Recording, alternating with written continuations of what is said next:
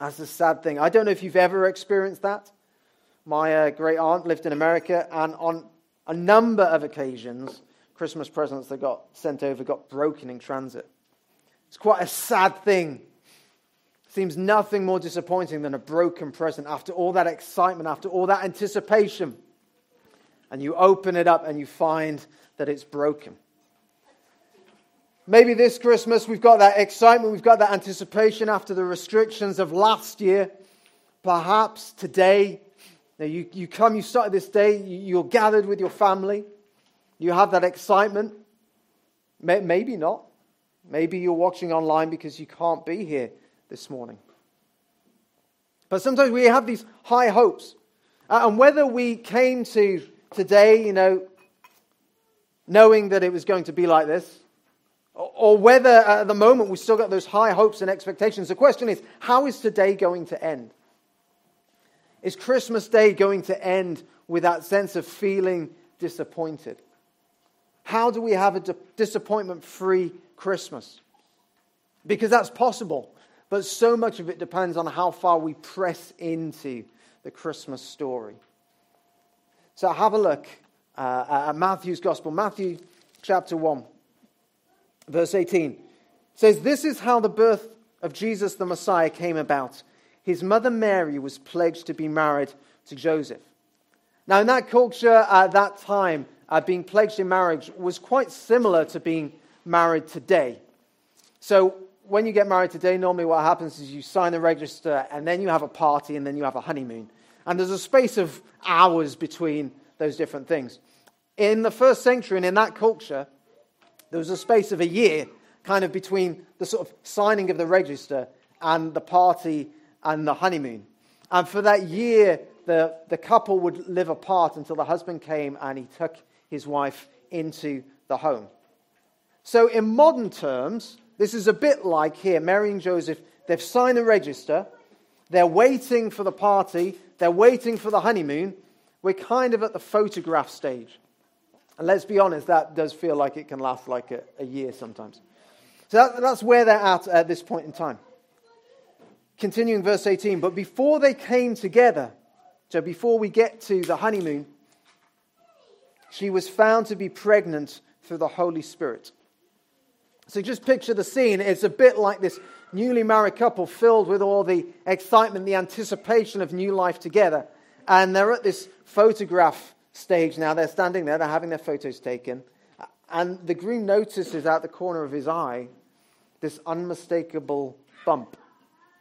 As he looks to his wife, he sees this unmistakable bump. Now, as a reader, we're told that this is the work of the Holy Spirit, the supernatural work of the Holy Spirit. But just imagine how Joseph feels at this point in time. He doesn't know this. Now, all he knows is what he sees and what he experiences in that instant. As he looks, as he sees, it's become clear that Mary is pregnant. And as he sees that bump, it, seems a sign to him that, that Mary has broken her promise. His dreams, his hopes have become shattered, all this excitement, all this anticipation. And he's left with something that is broken. And yet, that's not the only shattered dream that we read about at the beginning of Matthew's gospel. If you look back at this family history of Jesus, uh, at the beginning, it starts with Abraham. And if you've been here in our morning series, you've been seeing how we've been looking at God's promise to Abraham, this promise of, of great blessing. And verses 2 to the first part of verse 6 seems so full of hope and so full of promise. This promise of being a great nation. Uh, and we go from Abraham and we go through to David.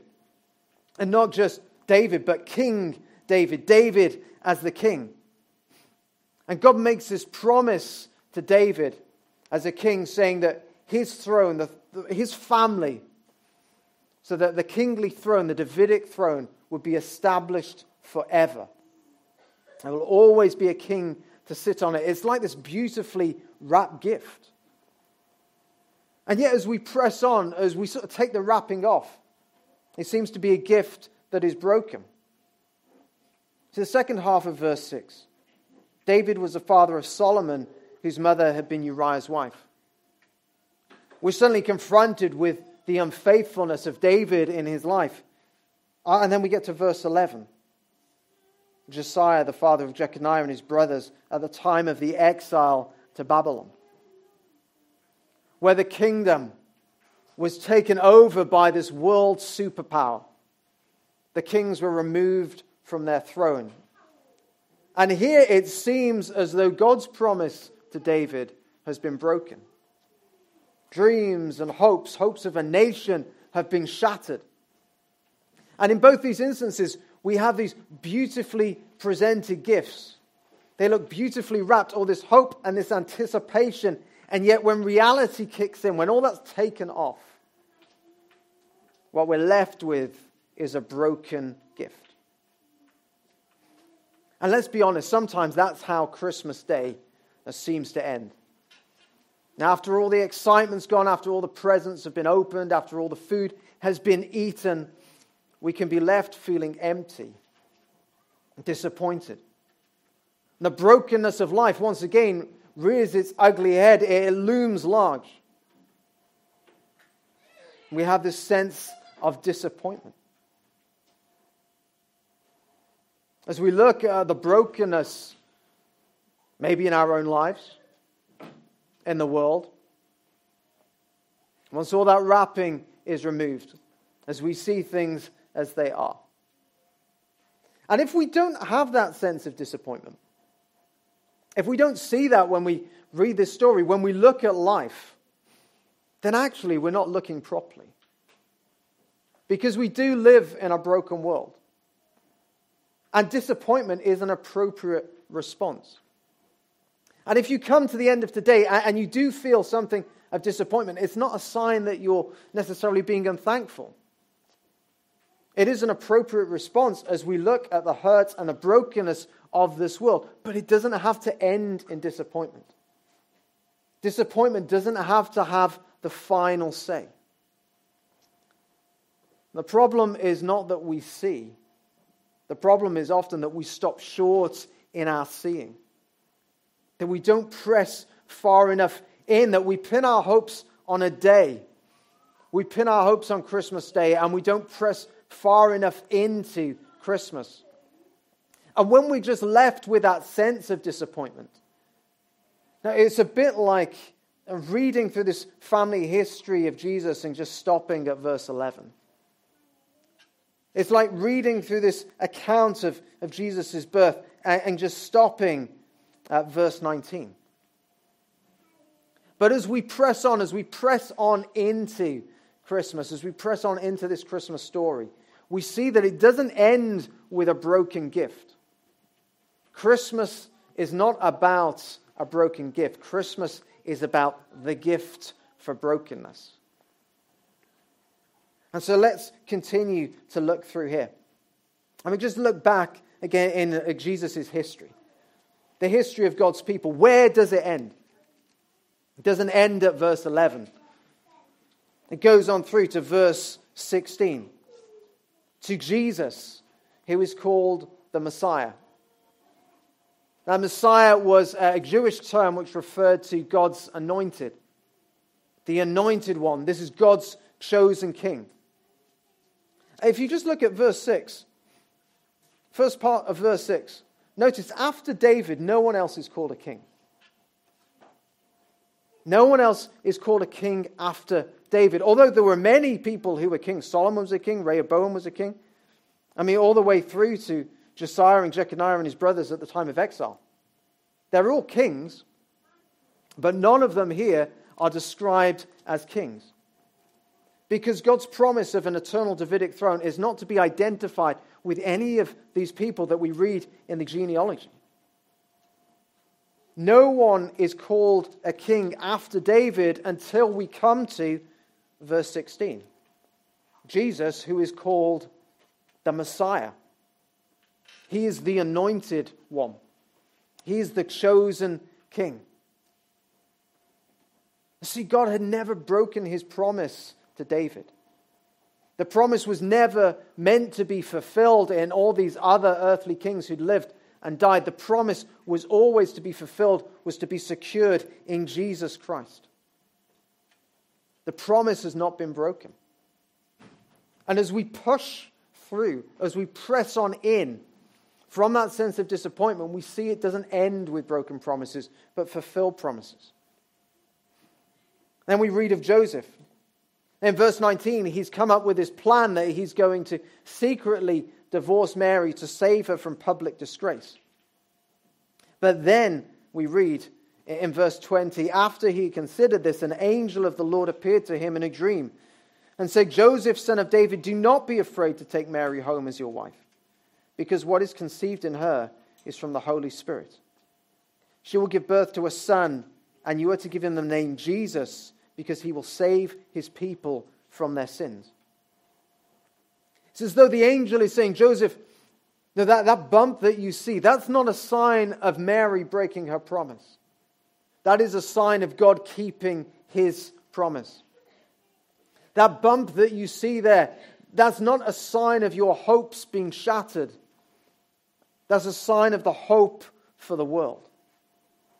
As the angel declares, Mary is going to give birth to a son, the promised son of David. You are to give him the name Jesus because he will save his people from their sins. And that's why Jesus came. Jesus came to rescue us from our sins. And that's not because God is just interested in religious stuff and is not concerned with the brokenness and the suffering of the world. God is intensely concerned. And because of that, he will not settle for a superficial fix. He's not going to take brokenness and wrap it up in a bow and pass it off as a gift. Now, the gift of God reaches right down into the heart of brokenness. Jesus came to save us from our sins, from our innate and our repeated rejection of God, who is life, that leads to all our brokenness. Jesus came to rescue us from that, to bring us back to God, to the one in whom is eternal joy uh, and peace and life. The gift of God goes right to the heart of brokenness. As a Christmas day doesn't end with a broken gift. It is the gift given for brokenness. The gift that reaches right to the heart of it. And because God is good, He only gives good gifts. And so that first Christmas, He gave the best gift that He possibly could. He gives us him, his very self. All this took place to fulfill what the Lord had said through the prophet.